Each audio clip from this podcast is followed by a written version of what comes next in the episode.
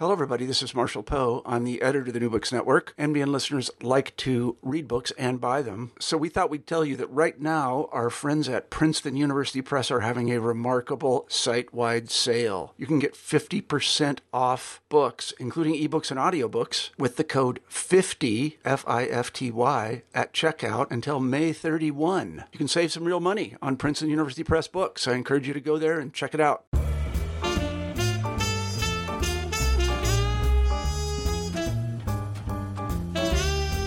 Hello, everybody, and welcome back to New Books in Music, a podcast channel on the New Books Network.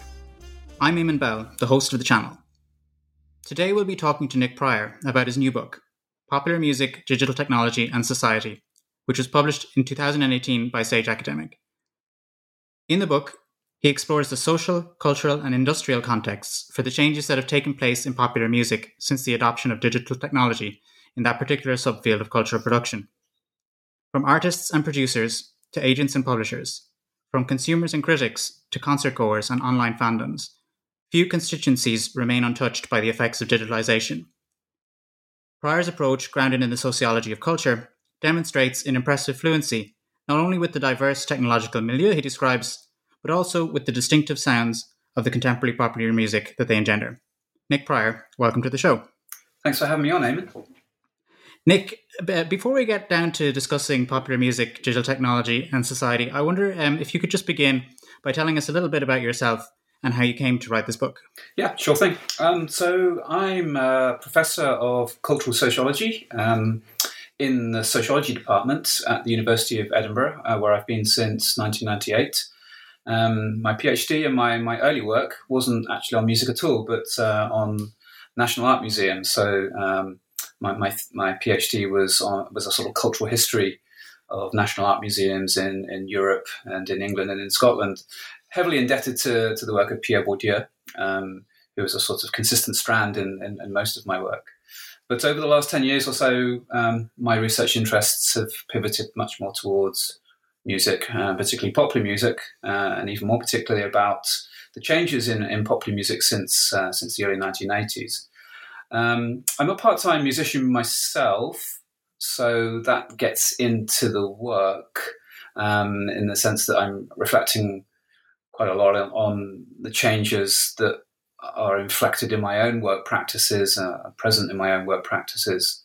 Um, and in, in, a way, I'm using that as a sort of springboard to to, to think about uh, changes since since since that period.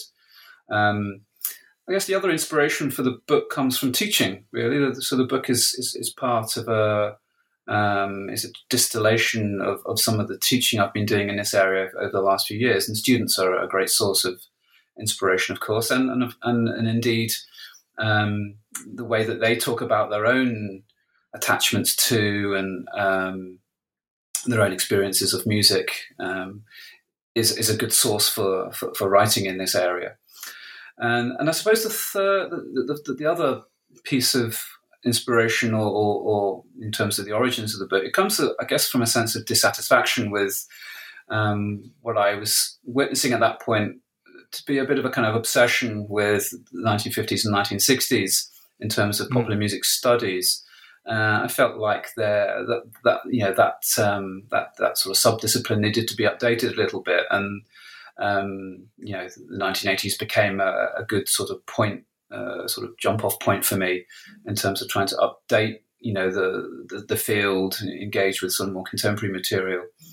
Um, and, you know, again, sort of tracking back to, to my, to my experience as a musician myself, I was really, you know, at the beginning of, you know, the, the 1990s and, and through the 2000s, I was really on the cusp of, these big changes in, in, in, how music was being made, in terms of the compositional practices that were, that were, that were changing, also how, how we were listening to music, and also how you know what the music sounded like, you know, and really I wanted to, to take stock of that and, uh, and maybe intervene into some of the, the debates that emerged from, um, from from from that taking stock exercise, really. So yeah, that, that's pretty much it in a nutshell. Yeah, and I think that the evidence of interaction with students is quite clear in the book. So I think anyone who's interested in how um, teaching or how interactions or studying students um, can kind of feed into a research program. There's there's a lot there, and it's also framed very nicely by, by something that we'll get to towards the end. Um, so in that there, you did mention the 1980s as a, a potential kind of at least starting point or, or moment of inflection for some of the uh, developments that you talk about in the book. Um, and, and if we turn to that, we're, we're starting to turn, I suppose, to the first chapter in the book, which is your introduction. Um, in the introduction of the book, you explain why a conjunction of technological developments in and around 1983 marks it as something of a turning point in popular music. And it's, you know, it's not a historical book in the sense that it's determined to divide history into uh, periods or chunks, but 1983 is important, uh, at least in the opening gesture of the book. Could, could you perhaps relate some of those changes that you identify as having happened in the 80s uh, mm. that you feel or, or, your experiences led you to believe that there's been a lasting impact on pop music? Yeah, yeah. I guess some of your listeners might be struck by the, the cliches of the early 1980s, which which include you know big shoulder pads and, and kitsch, and some of these really sort of quite insufferable bands with long names. Um, but for me, it was it was it's actually quite a rich period. Um, it's that you know, my, my my sort of gravitation to that period really came out of um, thinking through two or three years of very intense technological change that really only became clear in retrospect. And that's, I think, just something to do with how we experience history. Um, but when we do unpack that period, and I'm, I'm, really talking about the period between 1981 and 1983, you've got this kind of incredibly rich sort of list, generative list of of, um, of changes, technological changes primarily, but but others too, which include things like you know MTV, you know the, the rise of MTV, where music suddenly becomes this subject to you know visual intensification, the rise of the of the celebrity, the music video itself becomes a kind of unit of consumption and, and performance. Um, we've got the rise of MIDI. You know, f- for listeners who, who have not heard of this, this is musical instrument digital interface, which is an incredibly influential protocol in how modern music's made. Um, and if you go into any recording studio, MIDI will be holding the whole thing together it's a kind of language that that allows instruments to speak to one another. You know, one instrument to generate um, the sounds of another.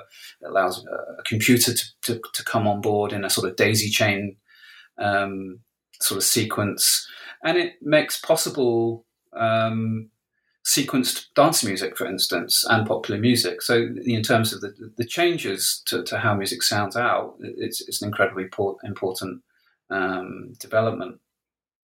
Um, CDs, you know, the CD player and CDs come out around this point. It becomes part of the, the, sort of market strategy of electronics companies, and of course, CDs, as we all know, in a way, saved the music industry, um, which was which was dwindling at that point, as did certain kinds of very influential albums and, and, and pieces of music, including Michael Jackson's Thriller, which, which came out around this time.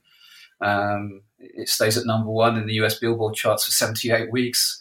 Um, and again, for, for, many people, saves the music industry because it, it helps boost um, consumption again and, and, interest in music. Um, and, I, and, I, also mentioned mention in the book New Order's Blue Monday, which is, I believe, still still the highest selling 12 inch single of all time. Um, which is a piece of you know electronic music, a very influential piece of electronic music, um, which which came around out of this time. Um, domestic computers. You know, the Commodore 64. This is 1982. you know, is, is is in the market at this point. And then finally, and this this is maybe a bit, a bit more of a stretch, but ARPANET, which for many people is the sort of origins of the internet, gets changed over or supplemented by this TCP/IP network protocol. So as we're speaking now, Eamon, you know, both of us are using computers which will have TCP/IP addresses. So, you know, at, at a stretch, one might argue that the, the kind of basic architecture of the internet is, is formulated around this time. And we all know how important the internet is in transforming um, what popular music is, how we consume it, how it's distributed, marketed, etc., etc. So these cluster of, you know, uh, these these cluster of changes and, and, devices and processes, I think signify a, you know, if not a watershed moment, a, a particularly potent moment, um, the implications of which we're still feeling today. Yeah, and I think that you know those particular things that you have identified, especially the rise of network computing and the network society, they come up as themes throughout the book. Um, it, it's it's inescapable the changes that um, internet has, has made on, on the way that music is distributed, but also, as we'll see later on, how it's produced uh, and in, in the locations in which it's produced. Um, so we've given a bit of a list there of some important technologies, but I think it's important to, to note in the book, and I imagine the rest of your work as well, you don't characterize these technological developments as simply one way determinants of cultural change. So you are trying to explain cultural change, but at the same time, we're uh, circumspect or, or, very careful about the agency that we attribute to the technologies. Um, the technologies they shape, interact with, respond, or reform listeners, producers, markets, and so on. And I, I, think it's difficult to claim that researchers, you know, if you're saying or making this claim that you've identified a single technological driver for development in the music industry, um, th- there's uh, some eyebrows to be raised, I suppose. Um, uh, in your experience of thinking about these questions and, and culture in particular, um, what tactics have you used to try and make sense of this tangle of influences and, and causal chains? Mm. Well, I suppose it's precisely to see it as a tangle and, and not to assume that technology in abstraction determines things. And you know, this is rehearsing an argument that, that's held by many that, that technological determinism is not a satisfactory way of thinking about the complex ways in which culture and technology interact. Um, because that seems to imply a one-way relationship, as you as you've just described it, Eamon. Um, that we really need to think about technologies as always already part of the picture. It, it, can't be separable. It can't exist as a kind of entity that's floating above the social or floating above culture and, and shaping it from out with. It's, it's, it's, it's always already in there, and the technologies are, are, are embedded in what we do. Um, so, you know, one therefore then has to kind of reach for the precise terminologies that make best sense of those entanglements. Um, but that's not to dismiss technologies as not having influence. It's just to say that they're embedded. It's not to say that they're that, that, that they uh, are insignificant, inconsequential. Far from it. It's just that they they they co-evolve, they coexist. Um, they, they don't they don't exercise an influence from from some kind of abstract position outside.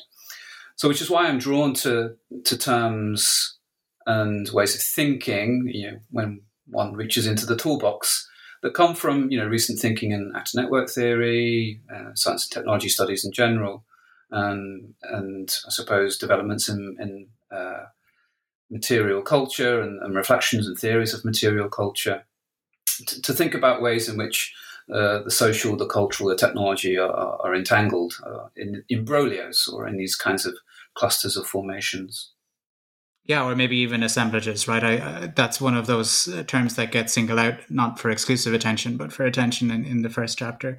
Um, and in fact, it's something that I've, in my reading, at least of the second chapter, um, we see the implications of thinking uh, through a concept like assemblage. So in the second chapter, um, we see the working out of this concept of assemblage, um, something that seems to befit the scale and heterogeneity of an object of studies such as the internet, which is the kind of the main topic of chapter two. Um, one of one of the launching off points for this chapter is a description of, a, of an album released by Boards of Canada, an electronic um, music group, which was accompanied by an intricate promotional campaign that involved coordination uh, in offline and online spaces by both marketers and fans. Um, the campaign bound a distinctive audience together with the help of the internet, and gave especially dedicated fans even opportunities to perform their taste um, by participating in the campaign in different ways. And you tell that story uh, fairly compellingly. And I just wonder if you could just quickly retell the story of that unusual album release and what that tells us about what makes up that part digital assemblage of, of technologies and people through which the work of music consumption is performed today. Mm. Yeah, I mean it's quite an, an, intricate story, and part of the problem is trying to reconstruct the story because um, you know, one of the themes of the book, I suppose, is is the is the methodological difficulties to get at stuff, to to trace and track the movements of information data in a in a hyperkinetic, um, hyper connected world. But were I to reconstruct the story again, it would be something like this: that Boards of Canada, who are um, a fairly sort of reclusive band who apparently live just outside of Edinburgh, um, two brothers. They hadn't released an album for a while. Um, and in 2013, these sort of slightly cryptic, strange messages started to appear across the world on, on Independent Record Store Day on the sleeves of previously unreleased Boards of Canada um, records. So these were strings of numbers, and people were kind of working out what, what, what this meant. All, the, all, of this was sort of supposition and, and, and hypothesis at the beginning. But, uh, but obviously, something was afoot. Um, that led to a, a, kind of series of quite intricate uh, and, and sort of semi secret um, ciphers or, or, codes that could be uh, discovered were you to find the right kinds of materials and spaces and places to, to look for them. So, um, fans, you know, we know fans can be very dedicated, obsessed, or, or incredibly skillful. Um, they were able to crack these codes. So, for instance, um, if you looked at the WAV files of the band's Sound SoundCloud page, um, and looked at the ID codes of the WAV files, you found extra clues. So all this built up, you know, um, hearsay and and and supposition and and a lot of um, discussion about what was, what was going on. Uh, eventually, you know, th- this worked out that were you to put all the codes together, and, and, and, and put them in the right order and find the right place to in, input this password. It just told you that they were going to release a new album. It just told you the date and the, re- the release date of this new album. Mm-hmm. Um, but that was really only the beginning. Um, after that, a series of other codes and, and what like Google map locations um, were, were, were, disseminated in, in sort of these sort of semi-secret forums and spaces. Um, and they themselves seemed to indicate that there were they were sort of locations for secret listening parties um, for, for, for the early release of the album. And then the fans who figured out where the locations were turned up, and lo and behold, you know, for instance, at a, at a busy Tokyo um, interchange on a billboard, some snippets of the of the album were were broadcast. So it just struck me that when you when you ask the question, "What's happening here?" I mean, and, and if you're driven by ontologies, you know, driven by the questions of, you know, what's, you know, what exactly is going on here, to even to, to put everything on the table is a is a activity of absolute complexity because it involves figuring out who the fans are, their backgrounds, their skills, their attachments, it, it, requires you to, to figure out all the complex material, non-material processes and practices and attachments that had to happen for, for the you know for, for, for these for these codes to be disseminated, for the for the for the unpacking of the codes, for the for the people to be turning up in their droves. Uh, Google Maps, live streaming platforms, wikis, billboards, oil generators, undersea cables, trucks, PAs, the album itself, the record label schedules, the personnel, the servers, the code.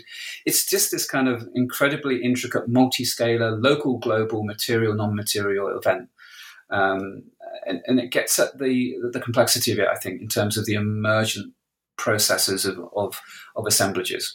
So you know, it could have been any one of one of a number of examples I could have chosen. It's just that I happen to be a Boards of Canada fan and, and figured that it would be a good opening uh, or a good vignette and to, to, to explore the the analytical power of the concept of the assemblage. Right, and, and as you mentioned, there's a whole amount of tacit knowledge there that's expected or that's deployed by these fans. You know, you set out to to create a campaign like this, you make many assumptions about what the abilities and the skills are of the people who who can or can't participate in it. Um, and and I wonder, kind of related to that, um, on the network, the network effect of of a globally connected society.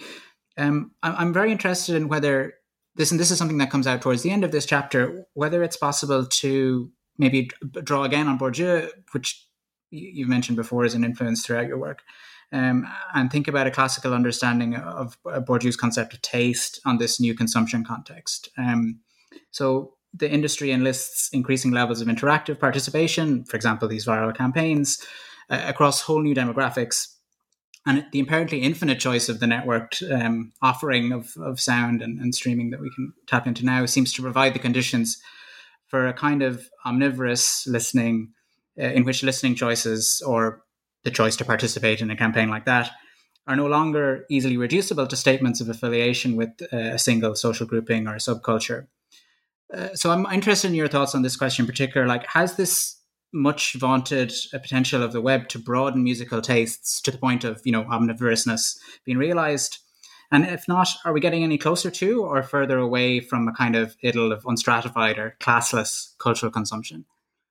Yeah, no, that's a really tricky question, but, but it's a, but it's a very interesting one, and I think it, it, it taps into lots of debates that are happening uh, and, and studies, empirical studies that are that are being generated, and uh, you know the results range is coming through now. I, you know, my, my relationship to Bourdieu, which is in the background of this question, is is an interest. You know, it's an ambiguous one. So I, I begin absolutely sort of obsessed with him and reading everything he's ever you know, written and in a way feeling like he is the main guy. You know, he there's he's got the most comprehensive and, and, and persuasive set of tools um, to understand the relationship between culture and society, and in particular the relationship between power, um, taste, and consumption. But nowadays, I think Bourdieu is probably somewhere one starts, but not necessarily where one ends.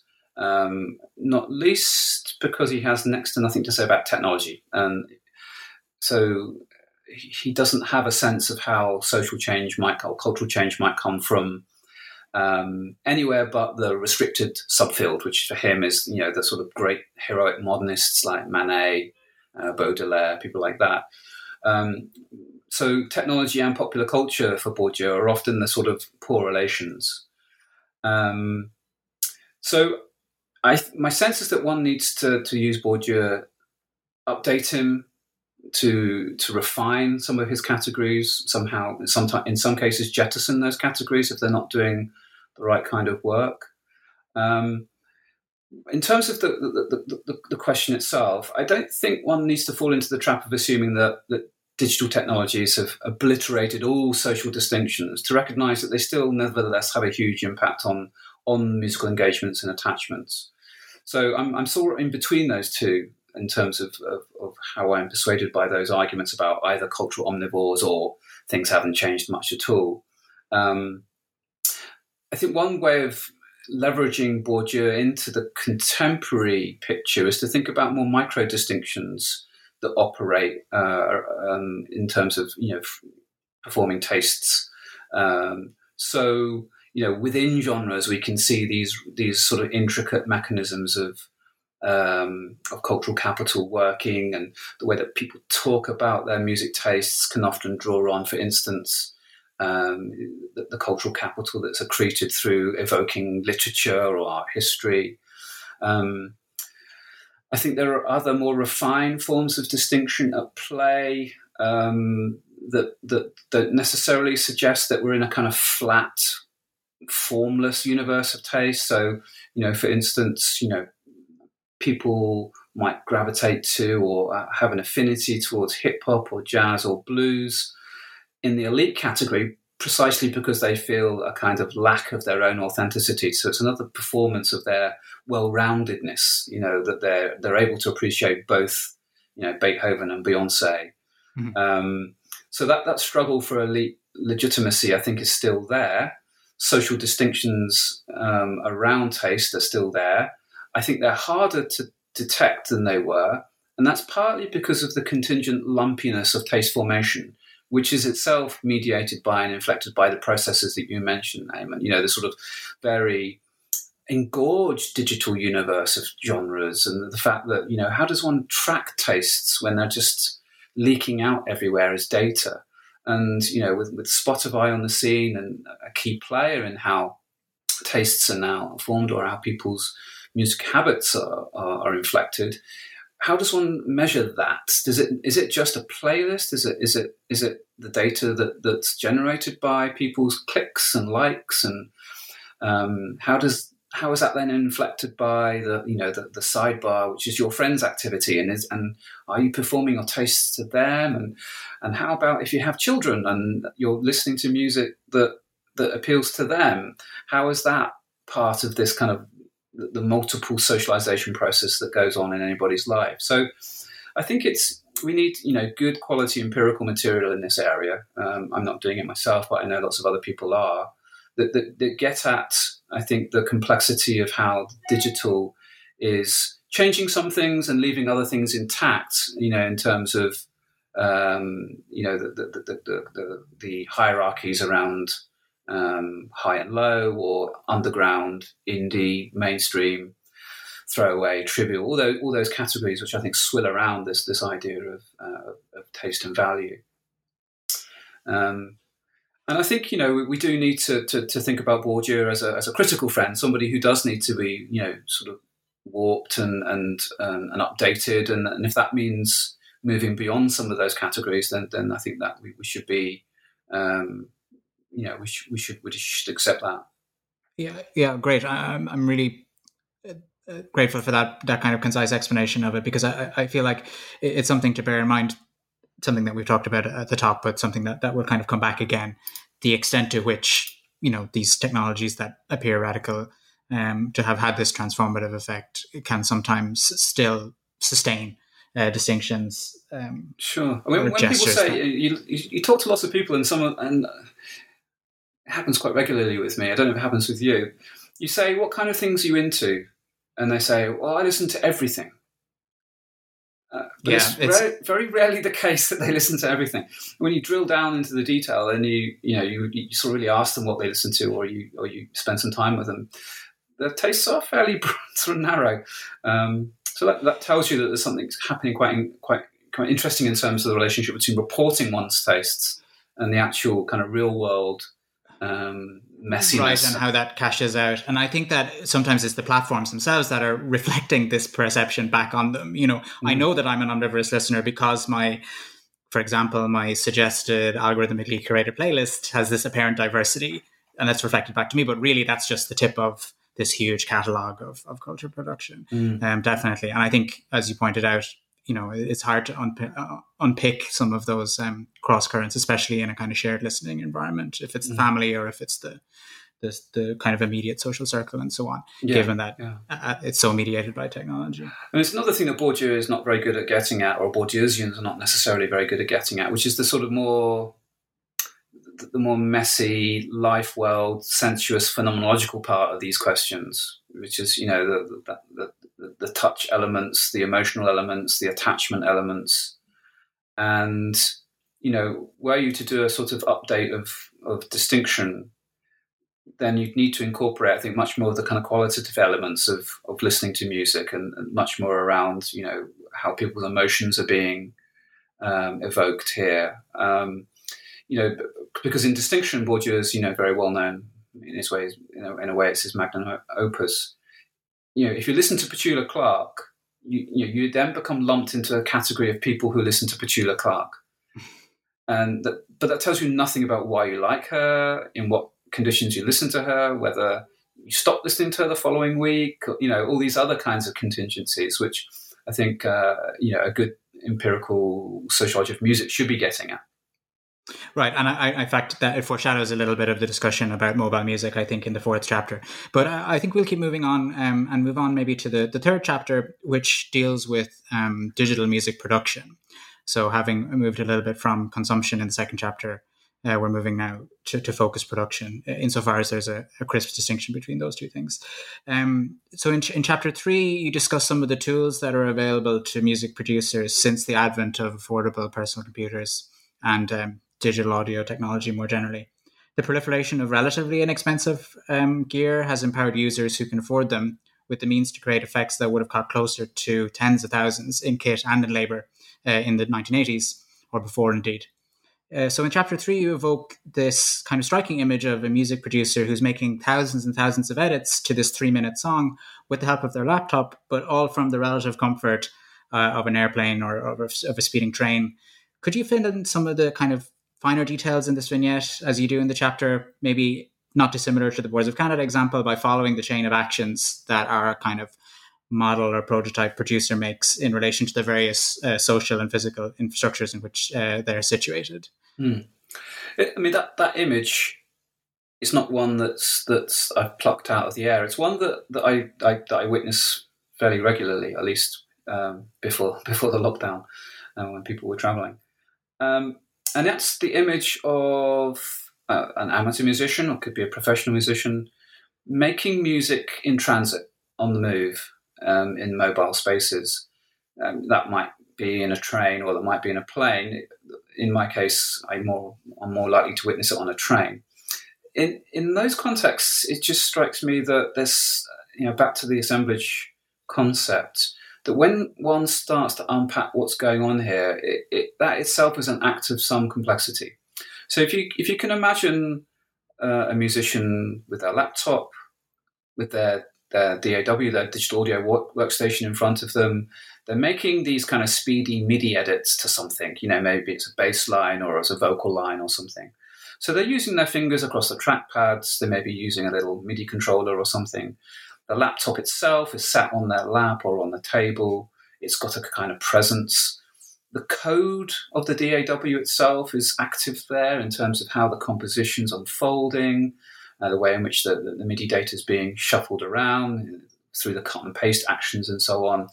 It could be that the musician's calling down samples from the cloud, you know, perhaps, or from, from their own personal archive, maybe a Dropbox account or something through Wi-Fi if the if the if the train has Wi-Fi enabled, as the train itself is speeding through the country or, or the region or whatever.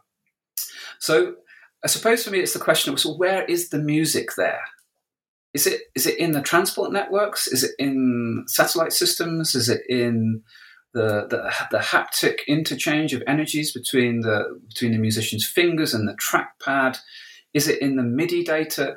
Again, just just to you know unpack the the ontology of, of music making there is is itself quite an interesting and, and I think fruitful exercise, but which which but which also demands these kinds of quite sort of complex analyses and, and methodological tools which which, which uh, are able to get at the multi-scalar because it's you know the local implies the lo- the global here, and that's one good thing about the assemblage concept that it doesn't um, discriminate on the basis of scale, doesn't drive a wedge between the local and the global. And when you know when a musician is you know using Wi-Fi in that way and, and making music, I think it, it it, it does call forth the assemblage concept as a, as a, as a way of making sense of the emergent multi-scalar material non-material elements at play there and beyond the relationality of that kind of really thick picture there are some kind of you know qualitative things to look at at the individual nodes if you like in the network. I, I, was particularly interested in something that you noticed about the kind of changing physical appearances of the various different tools that are used. So you mentioned the DAW the digital audio workstation you know which to some degree simulates or emulates the the studio environment which it kind of seeks to replace or make um, you know redundant in some respects uh, or you've got these um, VSTs. So you talked a little bit about the the rise or the development of virtual instruments. The idea that there is a plug-in ecosystem of smaller elements of software that can be used to um, create the sound of either an imagined or a real or a synthetic instrument. Um, and, and, the way that those were presented to the user can kind of be interesting. Do you want to speak to that a little bit, or just thinking about you know the actual what we're looking over the shoulder of this fictitious music producer? Let's say, mm. like what kinds of things do we see? I mean, one thing I think we need to take seriously, it, and, and, I'm not sure how seriously we take it in, in, at least in sociology, is to think about digital objects as objects. So, you know, a workspace, um, a folder, a desk space, um, they are all, of course, they're metaphors, they're visual metaphors, but they're also constructions, they're, they're, they're forms of architecture they're pieces of art in some respects, with you know, they're, they're, with the elements of design and so on. And I think DAWs are a bit like that. One needs to pay attention to the to their constructedness as as aesthetic objects and as and as pieces of architecture that afford, you know, that's one of the terms I use and it's been used a lot in, in science and technology studies, afford certain kinds of um, practices, you know, in terms of shuffling space, shuffling data around, using cursor and scroll bar and cut and paste and so on. And that, I think that does lend itself to certain kinds of ways of making music. Um, and uh, in terms of VSTs, I think that's an interesting point to be made there about history of VSTs. I mean, it's quite a short history. We're going back really only to the early 2000s, mm-hmm. and yet they've come so far um, in, in, terms of you know the impact on the industry.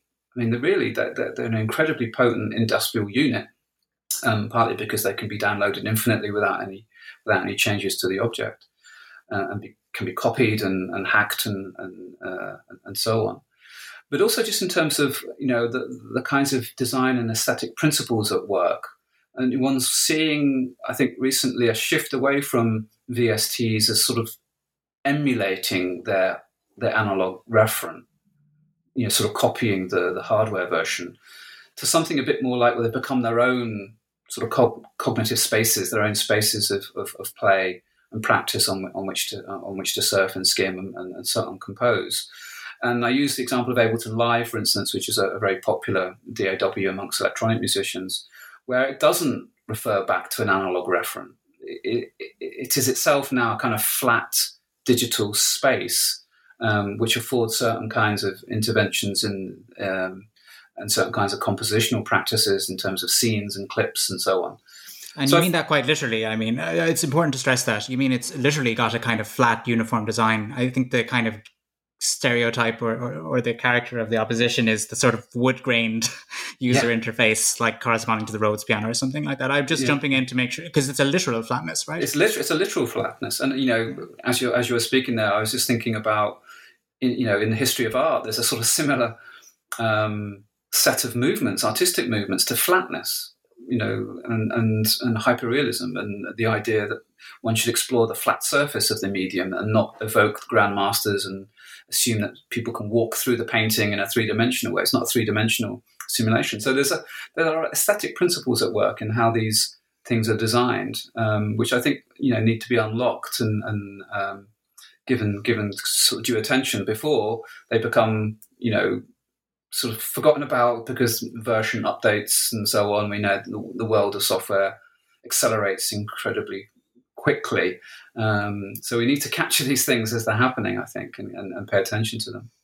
Yeah, indeed. Uh, with this, the pace of change is, is, sort of very difficult to keep up with. As somebody who's studying this kind of um, these kinds of objects, uh, as you know, as objectified as they are in their use, it is really the material traces that they leave behind are um, difficult to wrangle, to say the least, in the archive. Um, I wonder now, moving on then um, to return to that thing that we just flagged uh, a little bit earlier, um, chapter four, and the discussion of mobile listening devices. Um, so this is maybe more uh, consciously bringing the um, question of detachment and um, sort of embeddedness in, in the real world to the fore. Uh, if, for example, the the laptop producer is in some way fully disconnected or virtualized by by interacting with the DAW.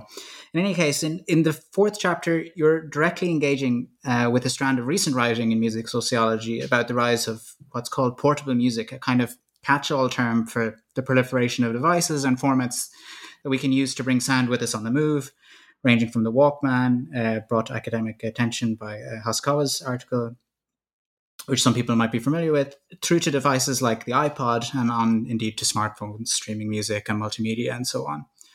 We're all probably quite familiar with this figure of the tech immersed zombie in public space, detached, sequestered, and alienated from their environment by the demands on their sensory attention the various devices place on them.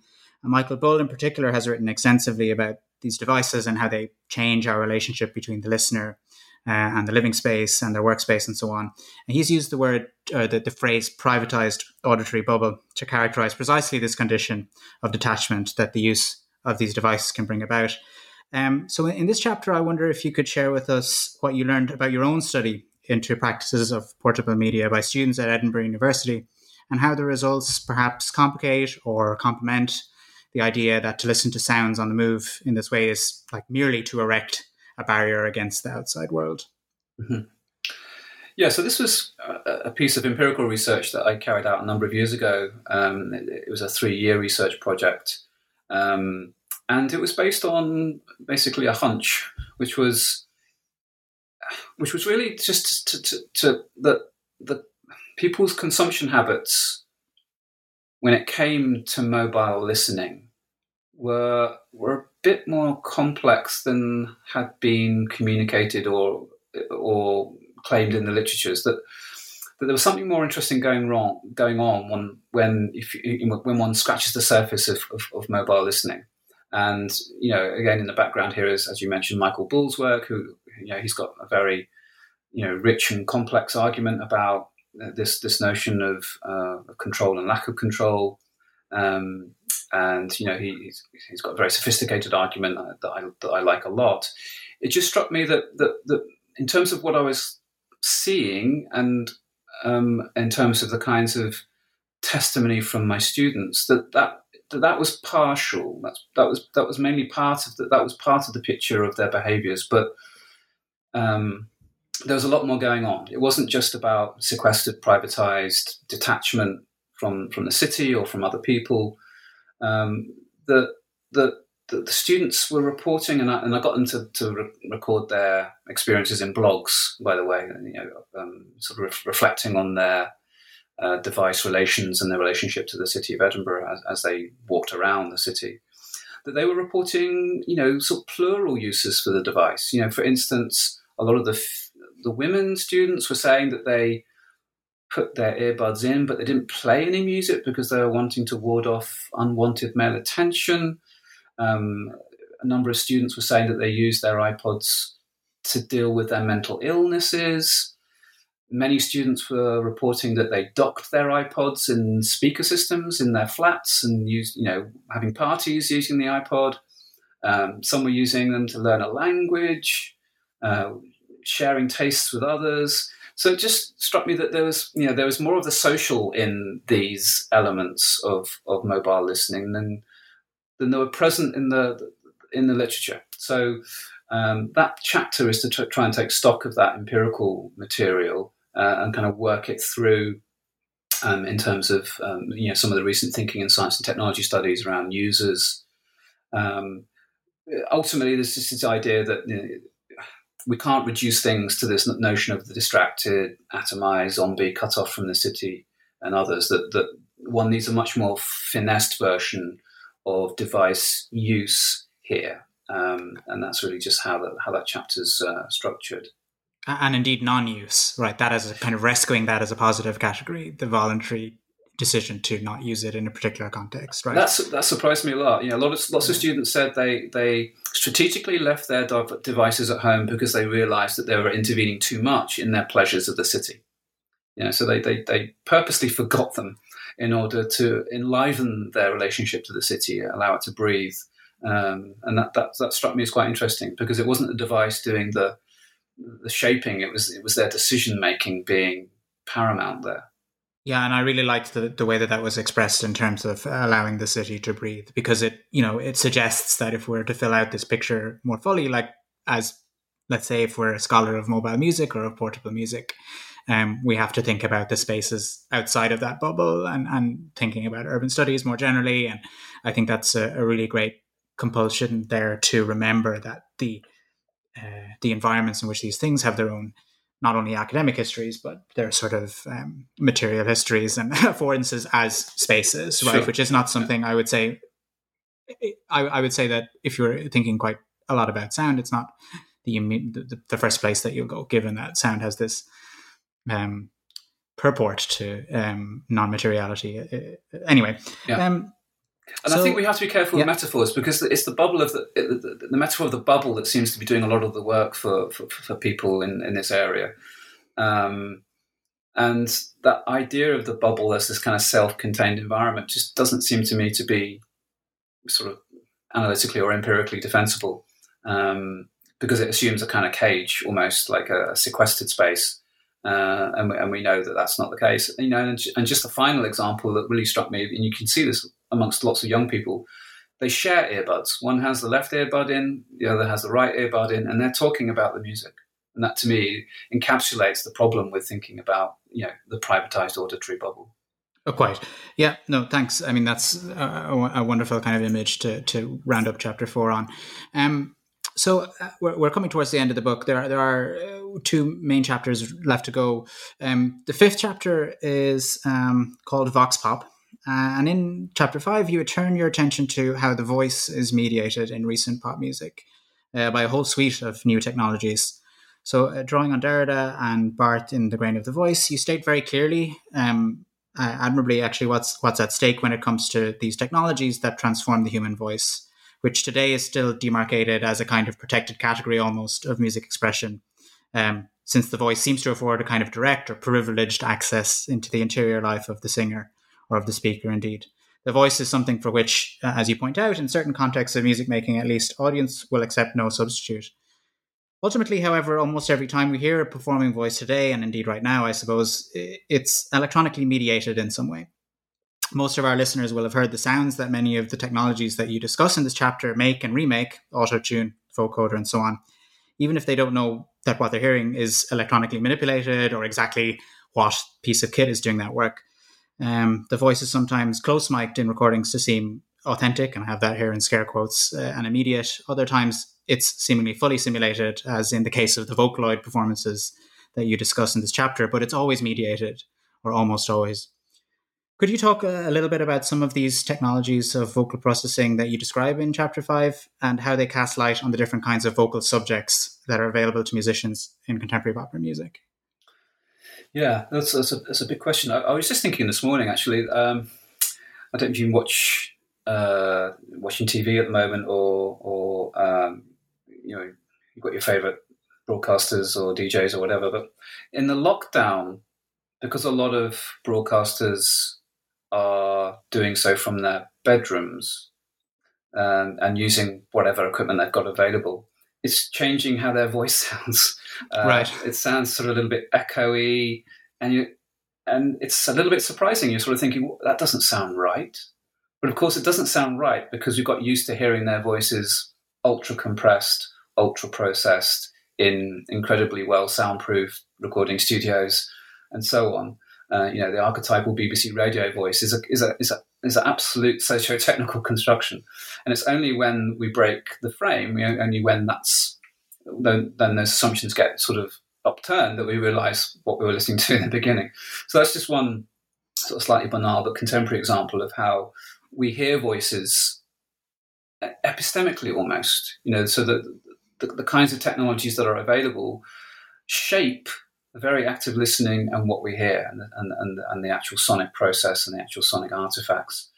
And that's also the case with, with popular music, of course. And, you know, I don't dwell too much on this, but I, if, if that chapter had been longer, I would have, I would have done a much sort of more detailed job on the microphone because I think there's just, it's just one of the most important under, under, um, sort of less, not much attention is being paid to the microphone compared to some of these other technologies. But when you think about the role of the microphone as shaping, you know, popular music, shaping the voice, shaping how lis- shaping how listeners listen to those voices, you realise how significant it is. Um, the chapter, you know, it does talk about the microphone a little bit, but it but it, it, it explores the voice as this sort of almost like a double coded entity. On the one hand, yes, we still think it's the privileged site of communication and meaning. It's where we think the singer's personality resides. It's you know they, they express their lives and their loves and losses, and you know the voice becomes this kind of locus of uh, of meaning. On the other hand, popular music itself is a sort of big breaching experiment in what the voice is, where it sounds out, and and and so on. Um, and so that chapter is sort of explores some of the the key devices that have breached our expectations about about voices, and that includes the vocoder, the sampler, auto tune, and, and Vocaloids, these these um, VSTs in effect. So it's to think about voices as as not existing in this kind of trans historical space, but to see them as utterly mediated. And it, and it is pitched against Grain, uh, Barthes's Grain of the Voice because I think that essay, you know, interesting as it is and fruitful, it assumes that the grain um, exists, sounds out on its own. Um, when in fact, you know, contemporary mediations of the voice have shown that the you know we may as well just as well you know we may just as well be drawn to the to the grain of the circuit or you know the, the algorithm or something because that's how voices um, coexist with their non-human others these days, whether it be through you know telephone voice messaging systems, VoIP, which is how we're communicating now, um, all the way you know, all the way through to the overt manipulations of, of voices with, with, with applications like autotune and so on. So it's exploring the, the, sort of ambiguous spaces in which voices sound out and, and the ambiguous relationships we have with them because we still feel like the voice is the locus of meaning. Right? We still feel that's where we go for truth. And yeah, and Derrida is very important there in, in his uh, his comments on logocentrism. But we've also got used to hearing that voice utterly fragmented, deconstructed, made to sound like a robot. So it, it's, it's, it's exploring that tension between between you know the, the, search for meaning and yet it's it's it's, it's absolute deconstruction in increasingly in, in the in the spaces and circuits of, uh, of technologies. Right, and I think in one of the places where the stakes are highest is in the discussion of the vocoder, where you talk a little bit about um, the use of the vocoder uh, by black artists who are, you know, there's an Afrofuturist program there that really dwells or, or, takes advantage of this kind of double logic of the, the voice. Um, so uh, I wonder if you could speak maybe a little bit more about that, uh, maybe in contrast with your own experience with the vocoder, or perhaps uh, resonating with that in some way. Yeah, I mean, certainly because because we're in the territories here of post-humanism, aren't we? And, and many artists are using these vocal manipulation tools in that kind of way to, to, to, to suture the body into the non-human realm, you know, to, to almost remake the body as a, as a hybrid entity. Um, so it's trying to, you know, that, that kind of post-human moment. But of course, for, for African Americans, humanism means something, something completely different because of, you know, histories of slavery, processes of dehumanization, and so on. So, in the hands of, of, of African American musicians, we've got to think about, you know, how race, ethnicity, and technology play out in the in these articulations, uh, literally these articulations between between bodies and their and their histories. Um, so that's just one example. Beatboxing is another, and I, I, finished a chapter towards the end of the chapter. I think about beatboxing because it's also intimately entwined into the histories of the making of the voice.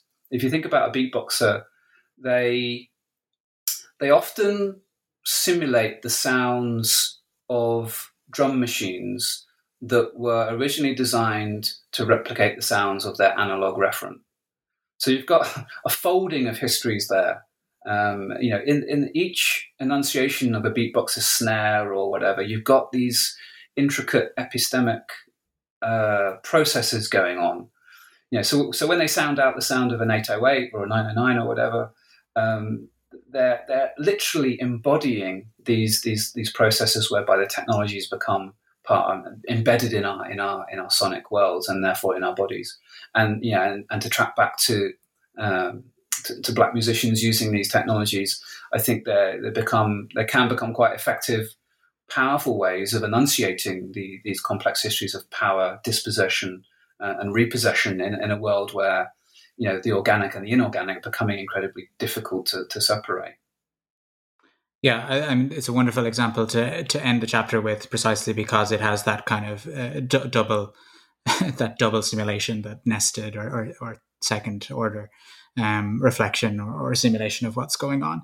Um, so, so, we're winding towards the end. Uh, uh, as we kind of come to the close of the um, the book, we look to another uh, growing, um, growing not only in um, economic terms but also in academic interest um, object of study, which is um, the computer game and the relationship between music and gaming in, in chapter six.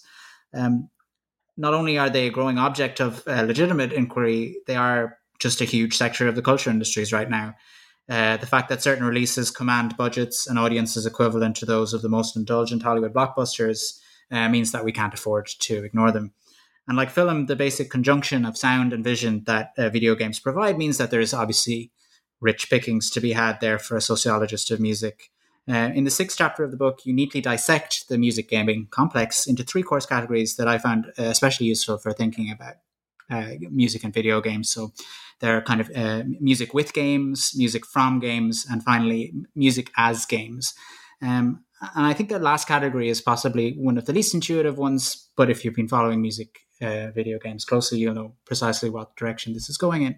Um, and it covers rhythm action games like Dance Dance Revolution, Guitar Hero, and so on, and has perhaps the greatest potential to revise what we understand by uh, categories like music and play in the first instance, uh, especially for uh, students or, or, scholars of music in particular, or musicking.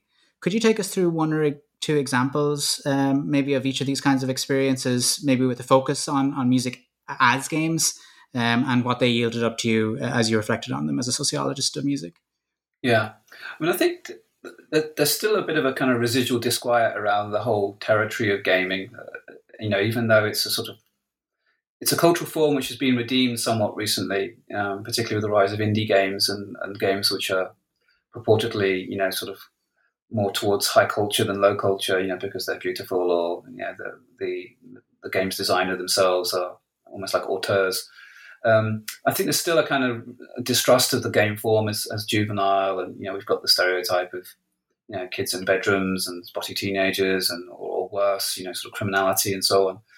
So that chapter was was was taking music, uh, taking games seriously because it just felt like um, yeah, as you say, they were making a massive industry impact, industrial impact in terms of the franchises and, and sync rights and so on. Um, the, the, you know, the AAA, the big budget games were really, you know, out uh, shooting video and music as, as cultural forms in terms of their industrial impact, financial impact. Um, uh, one of the things that really changed my mind about, you know, or, or, at least confirmed my my sense of, of the impact that games were having in this area was was the Beatles Rock Band game. You know this one. So um, it was the first time really that the Beatles were releasing content digitally. Up to, up to that point, you couldn't buy any, you couldn't download or stream um, uh, Beatles tracks. So that they they agreed for their part of their back catalogue to be uh, made available for this game. So that itself tells you quite an interesting story.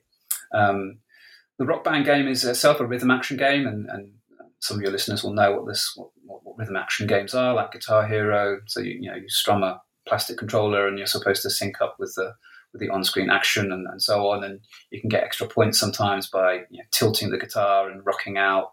So some of the performative elements replicate those in, in, a, in a sort of real life setting. Um, nowadays, we've also got this, this, this sort of sub area of, of gaming, which is indie games, as I've said, which almost sort of replicates the discourses and practices of, of indie music. It's mm-hmm. where some of the more credible elements are, um, yeah, going back to Bourdieu to a certain extent, some of the more sort of highbrow elements of, of gaming can be found. Um, and I think there's some interesting debates uh, opened up. One is the debate, debate about what music is, what playing music is. Um, you know, what, is it the case that if you're playing Guitar Hero that you're acquiring musical literacies?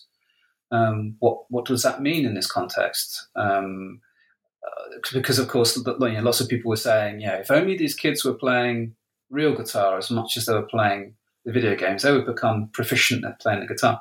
Um, but in some cases, you know, I'm thinking about the game Rocksmith. The, the controller itself was basically a guitar, and you know, you were encouraged to fret and strum just as you would with a normal guitar. So almost like a confluence of, of the of the controller with its with its referent, which was sort of quite interesting to me.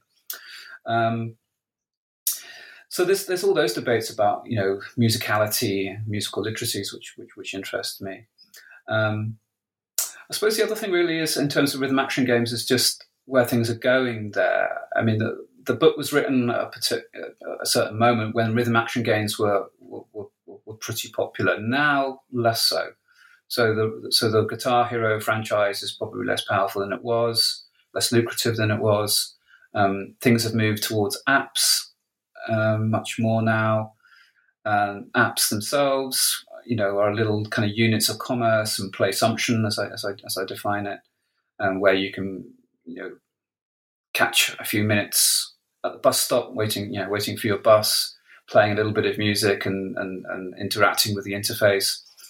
But I think it's also having an impact higher in the industry. So, you know, going back to 2011 with, with Bjork's Biophilia app, this, this was very much a game type album app, as it were, where to play the app was also to remake the music. You know, so that, so it's very much casting the gamer as productive, as somebody who's who's producing the music as it, as it unfolds. So I think all these debates are quite interesting in, in terms of higher level concepts like you know prosumption, um, digital labor, emotional labor, immaterial labor, uh, and, and, the debate sparked by you know, the, notion of platform capitalism and so on.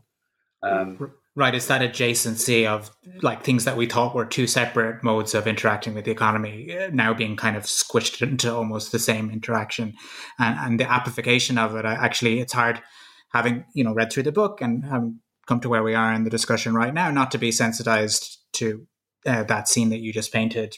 You know, it's the, ability that these things uh, give us uh, is is a, is one that reconfigures our sense of space because we can do them, as you said at the bus stop. Uh, the where of it is is is changing in a way that um, is, is very interesting to take take note of, and I think something that the one of the consequences of reading the book is a sensitivity to those kinds of prepositional elements to where, where, where I suppose these things are happening. Yeah, um, yeah. And it just so, it, it, speaks to this notion that well, when you ask the question where music is, it isn't just in recorded music, and, and a lot of popular music studies falls into that trap, just focusing on the record or the cassette or the, the CD or whatever, the score. It, it leaks out of all these other spaces, and in terms of young people's lives, that's increasingly where people are listening to music: YouTube, gaming, apps, um, TikTok, etc. Not radio, and yeah, not vinyl. Yeah, that neatly segues actually into my last question for you, which uh, in in a way responds to the the afterword of the book, which I don't want to spoil for listeners, but is is an autoethnographic account of your own um, music making uh, in tandem with your students, and I think it's a great. It's it's impossible to read that in the same way having read the book, if that makes sense. Um, uh, you realize that there's uh, so many kind of lights going um, and, and, bells ringing, so to speak, um, in revisiting uh, a scene of music making, having having read the, the chapters which preceded. So it's a really nice, I think, nice moment and, and way to end the book. Um, but you mentioned TikTok there and other platforms. Um, I'm wondering, just as we kind of wrap things up, is there anything about the music that you listen to or make indeed today, uh, or the cultural forms that you spot out there in the real world uh, that keeps you interested as a, a, sociologist of music or of culture more generally, that keeps you convinced that there's even more to unpack? Mean, we've alluded to it just a little bit, uh, but where, where do you look for new interesting social formations in uh, the contemporary digital music landscape, given that that's where we've dialed ourselves into now? Um, yeah. I mean, firstly, keep, keeping up is tricky, right? Yeah. Uh, just keeping abreast of developments is tricky, and you know, I, I became a father for the first time quite recently, so my my leisure time is, is, is squeezed in that respect. I, I, tend to be listening to lots of uh, toddler tunes these days. Um, a whole a whole long tail of of uh, music that has yet to be uh, explored. Yeah, yeah, yeah. Um, but I mean, in terms of innovation, you know, uh, it's difficult to know. I know there's a debate about whether we're now stuck in a kind of endless recycling mode. You know, Simon Reynolds' book on retromania is sort of quite interesting there. That we just keep rehashing now. Um, you know, reinventing, reforming, recycling.